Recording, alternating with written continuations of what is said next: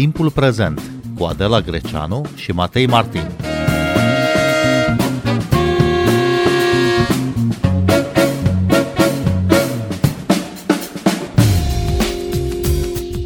Vizită surpriză a președintelui american Joe Biden în Ucraina. Liderul de la Washington a transmis uh, din Kiev sprijinul ferm pe care îl acordă țara sa Ucrainei oricât de mult va fi nevoie. Președintele american face zilele acestea și o vizită în Polonia, iar uh, în acest weekend a avut loc conferința de securitate de la München. Peste 450 de lideri politici, șefi de stat și de guvern, miniștri, dar și reprezentanți ai societății civile și ai mediului de afaceri afaceri au participat la acest eveniment. În centrul discuțiilor a fost războiul din Ucraina, printre temele abordate numărându-se importanța ajutorului militar oferit Ucrainei și unitatea de decizie a spațiului euro-atlantic. Bine v-am găsit, noi suntem Adela Greceanu și Matei Martin și invitatul nostru este Robert Lupițu, redactor șef al platformei Calea Europeană. Bună seara, bun venit la Radio România Cultural! Bună seara, vă mulțumesc pentru invitație!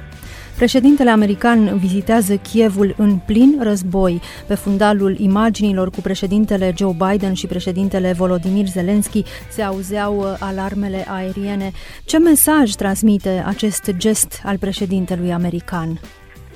Nu este un gest întâmplător, este un gest um, venit, iată, în săptămâna în care marcăm un an de la declanșarea invaziei ilegale militare a Federației Ruse în Ucraina. Este un gest prin care președintele american um, arată susținerea pe care Statele Unite o oferă Ucra- Ucrainei, Statele Unite fiind principalul actor uh, internațional uh, occidental care susține uh, Ucraina atât în termeni uh, militari cât și în termeni logistici cât și în termeni financiari și este o susținere pe care Joe Biden a vrut să o arate înainte de a merge în Polonia. Uh, ea a fost o vizită surpriză pentru că știm foarte bine uh, participarea unui președinte american într-o astfel de zonă, pentru să nu uităm, Ucraina este un teatru de operații până la urmă în anumite puncte de vedere uh, ca urmare a agresiunii ilegale a Rusiei, implică un dispozitiv de, de securitate uh, foarte, foarte important. Și cred că nu este întâmplător că Joe Biden a ales să efectueze această vizită acum la, la Kiev, îi întoarce vizita președintelui Zelensky care s-a aflat în luna decembrie la Washington în prima lui vizită externă după declanșarea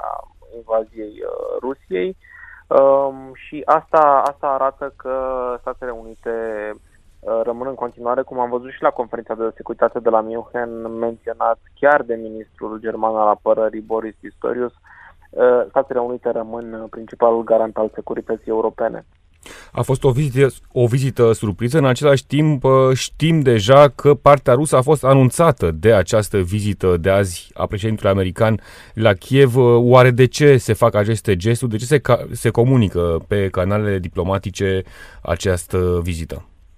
În ultimul an au mai existat uh, canale de comunicare între, între Moscova și Washington, pentru că indiferent uh, de cât de gravă este situația și indiferent de cât de mult uh, pe bună dreptate, Occidentul în frunte cu Statele Unite al condamna Rusia, ar impune sancțiuni pentru că am auzit, am, am auzit că vor fi impuse noi sancțiuni, așa a spus Joe Biden. Uh, este important această comunicare, fie ea și minimală, tocmai pentru a evita orice calcul greșit. Um, așa că, în situația de fapt, uh, știindu-se, știindu-se că Rusia urmărește să lanseze o ofensivă de primăvară, o nouă ofensivă în, uh, împotriva Ucrainei. Cred că pe canale diplomatice s-a comunicat acest lucru tocmai pentru a nu apărea o situație care uh, ne-ar fi dus uh, ne-ar fi dus în pragul unei escaladări probabil dacă uh, ar fi să mergem pe, pe această pistă. De altfel, Statele Unite au utilizat canale similare și în toamna anului trecut uh, când uh, a apărut războnuri sau uh, semnale de la Moscova că Rusia s-ar pregăti să utilizeze o armă nucleară tactică în Ucraina, atunci uh, Consilierul pentru Securitatea Națională al SUA, Jake Sullivan, spunea că i s-au transmis rușilor pe canalele uh, propice care sunt utilizate în, în astfel de situații uh, ce răspuns ar primi dacă Moscova ar escalada conflictul în, în asemenea mod. Ce semnificație are declarația președintelui american că Statele Unite ale Americii vor sprijini Ucraina oricât de mult timp va fi nevoie? Este o declarație pe care președintele american și foarte mulți alți lideri occidentali au făcut-o foarte mult în ultimul, în, în ultimul an. Pe de altă parte, semnificația aparte stă în um, faptul că uh, Joe Biden știe în ce context se află acum în Europa, mai ales că mâine va merge în Polonia, iar poi mâine va participa la un summit B9. Uh, este uh, această, această chestiune, această luptă uh, sistemică între democrații și autocrații. Războiul Rusiei în Ucraina reprezintă o primă înfățișare a acestei competiții de lungă durată și este foarte important uh, dincolo de cum se va încheia acest război pentru Ucraina și pentru Rusia, așa se va încheia și pentru, și pentru Occident. De altfel, și făcând o foarte scurtă legătură cu conferința de securitate de la München din weekendul trecut la care am participat, uh, am observat un, uh, un, uh, un aspect foarte, foarte important. Uh, s-a vorbit destul de mult fără tabu despre faptul că uh, trebuie să asigurăm victoria Ucrainei și înfrângerea Rusiei. Ori asta înseamnă, de fapt, o victorie a Ucrainei susținută de Occident, înseamnă o victorie de etapă pentru democrațiile liberale în competiția de lungă durată cu autocrațiile, pe când o uh, victorie a Rusiei ar însemna, evident, un, uh, o ascensiune pentru, pentru autocrații. Președintele american efectuează a doua vizită în Polonia de când a început războiul din Ucraina. De ce este atât de importantă Varșovia pentru Joe Biden? Varșovia este o capitală foarte, foarte importantă pentru Statele Unite, pentru Alianța Transatlantică, deoarece Polonia este un stat uh, simbol pentru ce înseamnă uh, extinderea Uniunii Europene și a NATO către, către Est după 1991. Să nu uităm cum Polonia a fost ștearsă de pe hartă de uh, acordurile dintre un uh, dictator nazist, Adolf Hitler, și un dictator comunist, uh, Joseph Stalin. Polonia este o țară care în, uh, în ultimii ani, în ultimii 20 de ani, a investit foarte mult în uh, securitate, în apărare, în politica sa externă, în poziționarea sa ca actor influent uh, în planul Alianței Transatlantice. Polonia este o țară care are o comunitate, o diaspora puternică poloneză în, în Statele Unite. Deci este o relație și este o,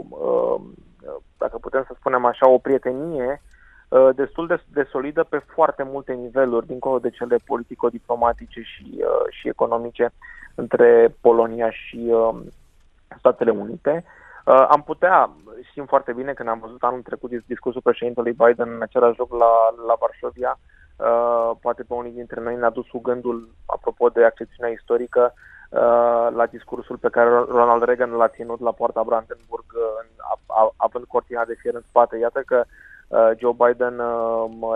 reiterează momentul de anul trecut, uh, urmând să țină un astfel de, de discurs mâine la Varșovia, un discurs care foarte probabil ca,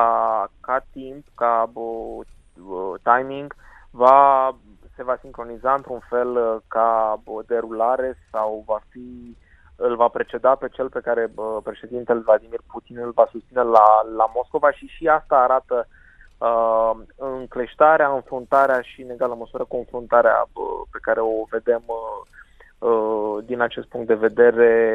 uh, politico-diplomatică între Occidentul care susține, care susține Ucraina și Federația Rusă. Bun, președintele Biden va fi mâine la Varșovia. Cum se face că Bucureștiul nu este pe această hartă a intereselor uh, americane? Bucureștiul va fi prezent la, la, la Varșovia, dacă putem spune așa, până a doua zi, pe 22 februarie, uh, la summitul formatului București Nou, un format inaugurat de președinții Poloniei și României în 2015 și care s-a văzut cât de important este uh, acest format pentru Alianța Transatlantică, fiind un format care reunește aliații de pe flancul estic. Așa că cred că sunt două componente ale răspunsului la această întrebare. În primul rând, Bucureștiul este pe harta Washingtonului și cred că contează mai puțin uh, locul unde avem cadrul de a ne întâlni cu partenerii americani și de a ne, și de a ne consolida mai departe, mai departe parteneriatul. Pe de altă parte, este clar că România este o țară care are nevoie să investească constant în uh, creativitate diplomatică, în inițiativă strategică, în uh, forța sa de persoasiune cu argumentele proprii a propriilor interese de securitate și, și apărare. Sunt exemple când România a făcut astfel de lucruri, fie că vorbim despre regiunea Mării Negre, care s-a aflat agenda conferinței de la München, fie că vorbim despre susținerea Republicii Moldova, fie că vorbim și despre susținerea cât se poate declară a, a Ucrainei și cred că este un prilej foarte important ca acest lucru să fie discutat în continuare sprijinul pe care România îl, îl oferă Ucrainei, inclusiv în contextul uh, disputelor care au loc zile, zilele acestea cu privire la dragarea can, canalului Băsturoi. Cred că acolo trebuie să existe o clarificare, dacă îmi permiteți această scurtă paranteză. Uh, dar pentru a fi, uh, a fi și mai prezenți pe, pe agenda partenerilor americani, este nevoie de această parte de, cum spuneam, inițiativă, creativitate, recunoașterea și cunoașterea uh, relevanței și influenței strategice pe care o avem și uh, foarte, multă, foarte multă insistență și foarte multă prezență și prezență proactivă în acțiuni pe care noi ca țară ni le putem, uh, ni le putem asuma, dar cred că nu trebuie să stăm într-un colț și să ne simțim marginalizați pentru că nu noi suntem primitorii acestei vizite a președintelui american Uh, la București, de exemplu, și că nu noi organizăm o astfel de, o astfel de, de vizită, ci să avem în vedere și contextul mai larg că uh, Joe Biden se va întâlni cu aliații de pe flancul estic al NATO în cadrul unui format creat de Polonia și România, două țări importante pentru flancul estic, uh, pentru flancul estic al NATO și să nu uităm că Joe Biden a mai participat în trecut Uh, și anul trecut și acum doi ani la acest summit B9, dar dat fiind contextul pandemic și alte uh, și alte uh, rațiuni din, din perspectiva administrației americane, a participat doar prin videoconferință și cu mesaj video, nu cu o prezență, cu o prezență fizică. Asculți timpul prezent! Timpul prezent e un talk show zilnic despre politică, societate și cultură difuzat la Radio România Cultural. Ne puteți asculta pe Apple Podcasts, Google Podcasts, Castbox, Spotify și altele. Dacă tot ați deschis uh, paranteza legată de diferendul uh, legat de canalul Băstroie și dragarea uh, sa de către ucraineni, Robert Dupițu, vă rog să ne explicați dacă este sau nu momentul potrivit pentru a discuta aceste chestiuni și cum anume s-ar putea pune problema acestui canal în plin război. Bun, este o problemă complicată. Este o problemă complicată din ce punct de vedere. Știm foarte bine că România și Ucraina Uh, înainte de acest conflict uh, uh, declanșat de Rusia împotriva țării vecine, nu au avut o relație extraordinară. Sunt multe aspecte care trenează pe agenda bilaterală, fie că vorbim despre canalul Pustroie, fie că vorbim despre tema minorităților naționale din, uh, din Ucraina, fie că vorbim despre uh, nu procesul de la Haga și faptul că uh, România a reușit unica sa extindere de drepturi suverane în uh, baza procesului privind insula șerpilor, deci sunt multe aspecte în relația bilaterală care trebuie soluționate, însă pe de altă parte uh, România a sprijinit uh, și sprijină Ucraina. Înțelegem cu toții că este înțelegem în sensul că am la cunoștință că este politica oficială a statului român să nu uh, discute foarte mult despre sprijinul pe care noi îl oferim uh, Ucrainei, dar pe de altă parte avem uh, semnale din partea Kievului, chiar în, chiar în contextul acestei, uh, acestui uh, dialog, să spunem, sau acestui diferent privind canalul Băstroe în comunicatul pe care misiunea diplomatică ucraineană l-a uh, publicat uh, cu privire la poziția sa, a reafirmat din nou recunoștința Ucrainei pentru sprijinul pe care România îl, îl oferă. Cred că este și o chestiune în care uh, ar fi mai degrabă nevoie de o fuziune politico-diplomatică la nivel de, de discurs public uh, adecvată, în sensul în care uh, este nevoie ca actorii politici să aibă un discurs adecvat privind această chestiune, nu unul războinic, nu unul be, uh, belicos, iar diplomația să-și facă, să-și facă treaba. Vă dau un foarte scurt exemplu. Uh, Uh, în această zi s-a vorbit foarte mult despre convocarea ambasadorului ucrainean la, la MAE. Dacă privim apoi comunicatul oferit de Ministerul de Externe, vedem acolo niște nuanțe, cum că ambasadorul ucrainean uh, în România a fost invitat la o întâlnire, la un dialog, deci nu face parte, cel puțin din nuanțarea pe care am văzut-o din acel repertoriu în care un ambasador străin din orice capitală este chemat la centrala Ministerului de Externe pentru a fi mustrat sau, uh, sau certat. Cred că trebuie... Uh, Între convocare și invitație mm, e totuși o diferență de substanță, nu doar de nuanță. Este o, este o diferență de substanță, de nuanță, este o, este o diferență care arată o abordare pozitivă în direcția unei, uh, unei soluții uh, constructive. Înțelegem ceea ce a solicitat România uh, și anume că partea română să poată verifica dacă a fost extinsă ad, adâncimea canalului, dacă lucrările de întreținere de mentenanță sunt doar de întreținere sau sunt mai mult decât, sunt mai mult decât, decât atât. Dar trebuie trebuie comunicat cu grijă din toate părțile pe aceste, pe aceste subiecte, pentru că, inevitabil, trăind într-o era a dezinformării și a, și a, și a propagandei, uh, astfel de chestiuni pot fi, pot fi uh, speculate și pot, în, în egală măsură, să deturneze uh, realitatea concretă, aceea că România, alături de statele uh, aliate, de statele Uniunii Europene, susține, susține Ucraina și ajută Ucraina și în egală măsură, uh, având în vedere, mai printr-o simplă comparație și știu că acest lucru l-am mai discutat în emisiunile dumneavoastră, uh, având în vedere retorica ucraineană față de țările care au fost pro-ruse sau nu au sprijinit Ucraina și mă refer aici la Ungaria, faptul că și abordarea părții ucrainene uh, este o abordare, să spunem, decentă, echilibrată, fără, fără multă vervă, arată că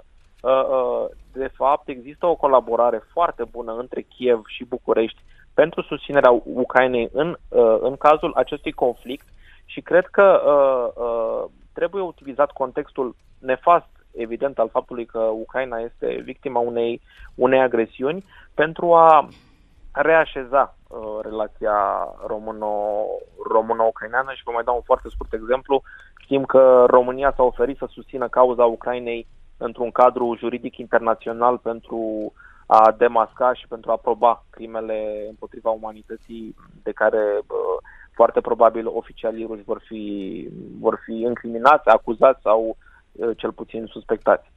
Robert Lupițu, tocmai v-ați întors de la conferința de securitate de la München. Subiectul central a fost, desigur, importanța ajutorului militar oferit Ucrainei și unitatea de decizie a spațiului euroatlantic. Cum arată unitatea aceasta a spațiului occidental după aproape un an de război? Uh, cred că ceea ce am văzut la, la München uh, poate fi uh, cumva sintetizat în, sub câteva concluzii, ca să spun așa. Uh, Cred că am văzut o sincronizare și o, și o claritate occidentală cu privire la războiul Rusiei împotriva Ucrainei. De ce spun asta? Pentru că uh, n-am mai văzut ca subiectele privind muniție pentru Ucraina sau arme pentru Ucraina să fie subiecte tabu. Nu am mai văzut doar nuanța că vom sprijini Ucraina cât timp este nevoie. Am văzut nuanța că uh, Ucraina trebuie să câștige uh, războiul și Rusia trebuie să fie înfrântă. Uh, Uh, ceea ce uh, uh, m-a, uh, ne-a îndreptat către o a doua concluzie și o a doua parte foarte importantă a discuțiilor și anume discuțiile privind arhitectura de securitate uh, europeană. Este clar că în momentul în care se va încheia acest conflict, care el se poate încheia în două variante, fie o variantă de încetare fizică a ostilităților, care de fapt ar, ar presupune menținerea acestui conflict într-o zonă înghețată, prelungită, existând oricând riscul de reizbucnire, și varianta în care acest conflict, după ce se va tranșa într-un fel sau altul sau se va bloca într-un fel sau altul situația pe teren, apoi vor veni negocierile diplomatice care vor maximiza uh, câștigurile sau vor maximiza re- rezultatele dintre cele două, dintre cele două părți. Uh, dar este clar că felul în care se va încheia acest conflict va stabili cum va arăta Ordinea Europeană de Securitate, o ordine europeană de securitate la care și președinta Republicii Moldova, Maia Sandu, a spus că țara sa vrea să facă parte. Practic, Republica Moldova își dorește să obțină uh, garanții de securitate uh, din acest punct de vedere, pentru că este clar că acțiunile pe care Federația Rusă le întreprinde acum în, în Ucraina uh, ar putea fi continuate dacă Rusia prinde avânt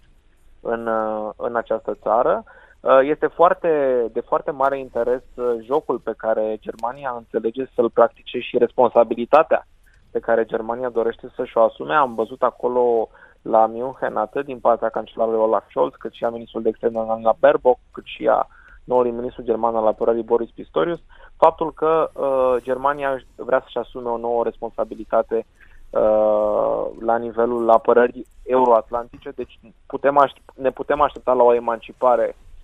strategică și de securitate a, a Germaniei. Uh, și un alt aspect foarte, foarte important, chiar dacă nu ne privește, să spunem, în mod direct pe noi românii, dar uh, cred că este greșit să uh, avem o astfel de, de, de abordare. Uh, am sesizat câteva chestiuni foarte importante, la fel de, de nuanță, atât în discursurile președintelui francez Emmanuel Macron, cât și în cele, ale, uh, în cele al cancelarului german Olaf Scholz, s-a vorbit despre ideea de a merge către o, către o ordine multipolară bazată pe reguli, nu pe revizionism. Adică, cu alte cuvinte, înțelegem uh, că noi, de, uh, democrațiile, uh, avem nevoie de a avea o abordare inclusivă pentru a câștiga această competiție strategică pentru valori, pentru supremație tehnologică, pentru supremație economică și comercială cu modelul uh, autocrațiilor, invitând celelalte țări ale, ale, ale lumii care au capacitatea de a influența jocurile politico-strategice în diferite regiuni ale lumii să se alăture acestei, uh, acestei uh, idei de a avea o ordine și uh, cred că este o abordare uh, inteligentă pentru că este clar că centrele de putere uh, se schimbă la nivel mondial și se mută ca zone de interes în, uh, în diferite arii, mai ales în, în spre Asia-Pacific și este clar că uh,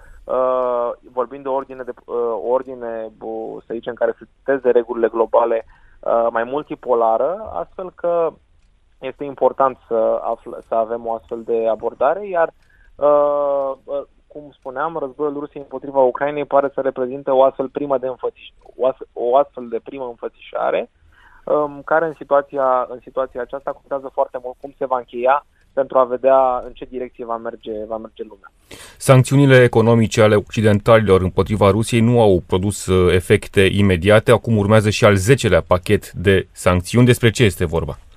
Uh, cel al 10-lea pachet de sancțiuni pe care, pe care Uniunea Europeană l-a propus săptămâna trecută prin uh, vocea Comisiei Europene, sperând cumva să avem în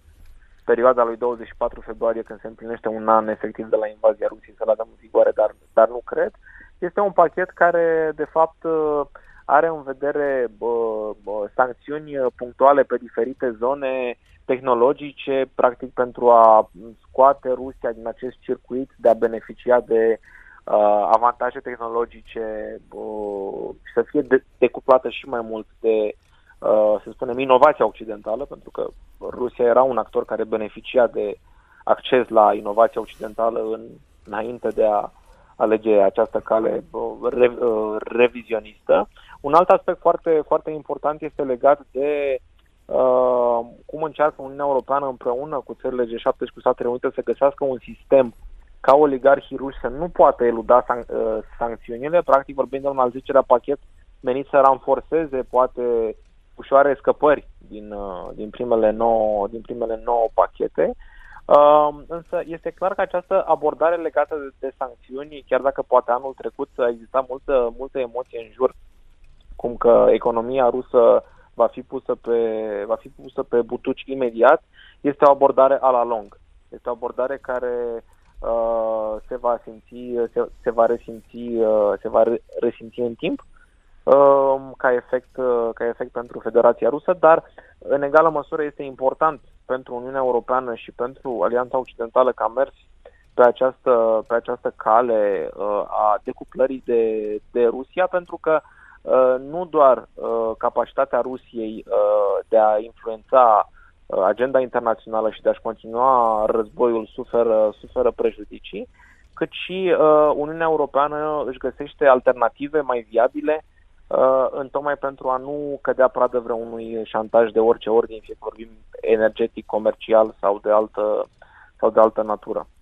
Ucraina va primi tancuri germane, deși inițial Germania a ezitat să le trimită. Președintele Zelensky, în timpul turneului său din Europa de Vest, a cerut avioane de luptă. Încă nu s-a tranșat această cerere. De ce ezită puterile occidentale și ce au discutat pe acest subiect la conferința de securitate de la München, Robert Lupițu? Am observat că există această tendință de, de a discuta destul de mult despre bă, anumite arme cheie, fie că vorbim de blindate germane Leopard 2 sau blindate americane Abrams, acum despre, despre avioane. Uh, există mai multe aspecte. În primul și în primul rând, uh, actorii occidentali uh, arată că este nevoie de o pregătire substanțială a forțelor ucrainene pentru a putea să utilizeze astfel de, uh, de platforme. Pe de altă parte, sunt și semnale transmise către, către Rusia să înțeleagă că sprijinul occidental în momentul în care sosește periodic este unul decisiv și pentru a descuraja Federația Rusă. Un alt aspect foarte, foarte important uh, cred că ține de faptul că industria europeană de apărare are propriile sale deficiențe. Tocmai de asta președintele francez Emmanuel Macron spunea chiar în cadrul conferinței că își dorește o conferință cu partenerii germani și britanici uh, pentru a discuta despre sisteme de apărare antiaeriană în uh, Europa. Germanii vor să investească foarte mult în această componentă de apărare aeriană, dar și pentru dezvoltare militară. Cred că trebuie să avem în vedere faptul că și pentru NATO și pentru aliați este o situație la fel de în desfășurare. Pentru că noi, chiar dacă uh, este în mod cert cea mai puternică alianță politico-militară, uh, totuși uh, în afară sau preponderent, Statele Unite sunt, sunt țara care este evident cea care deține preeminența, preeminența militară și care are capacitate din toate uh, structurile, ca să spun așa, terestru, aerian, naval. Dar uh, este clar că am avut semnale chiar și înainte de acest uh, război că industria europeană de apărare are nevoie de revigorare. Deci discuția nu este doar uh, cea legată de întârzieri pentru că trebuie pregătite forțele ucrainene să utilizeze astfel de software, astfel de programe, astfel de tehnici militare, cât este legată și de capacitatea industrială a Europei de a produce la o scară atât de necesară. Robert Lupițu, vă mulțumim pentru analiză și explicații. Noi suntem Adela Greceanu și Matei Martin. Ne găsiți și pe platformele de podcast. Abonați-vă la Timpul Prezent pe Apple Podcasts, Google Podcasts și Spotify. Cu bine, pe curând!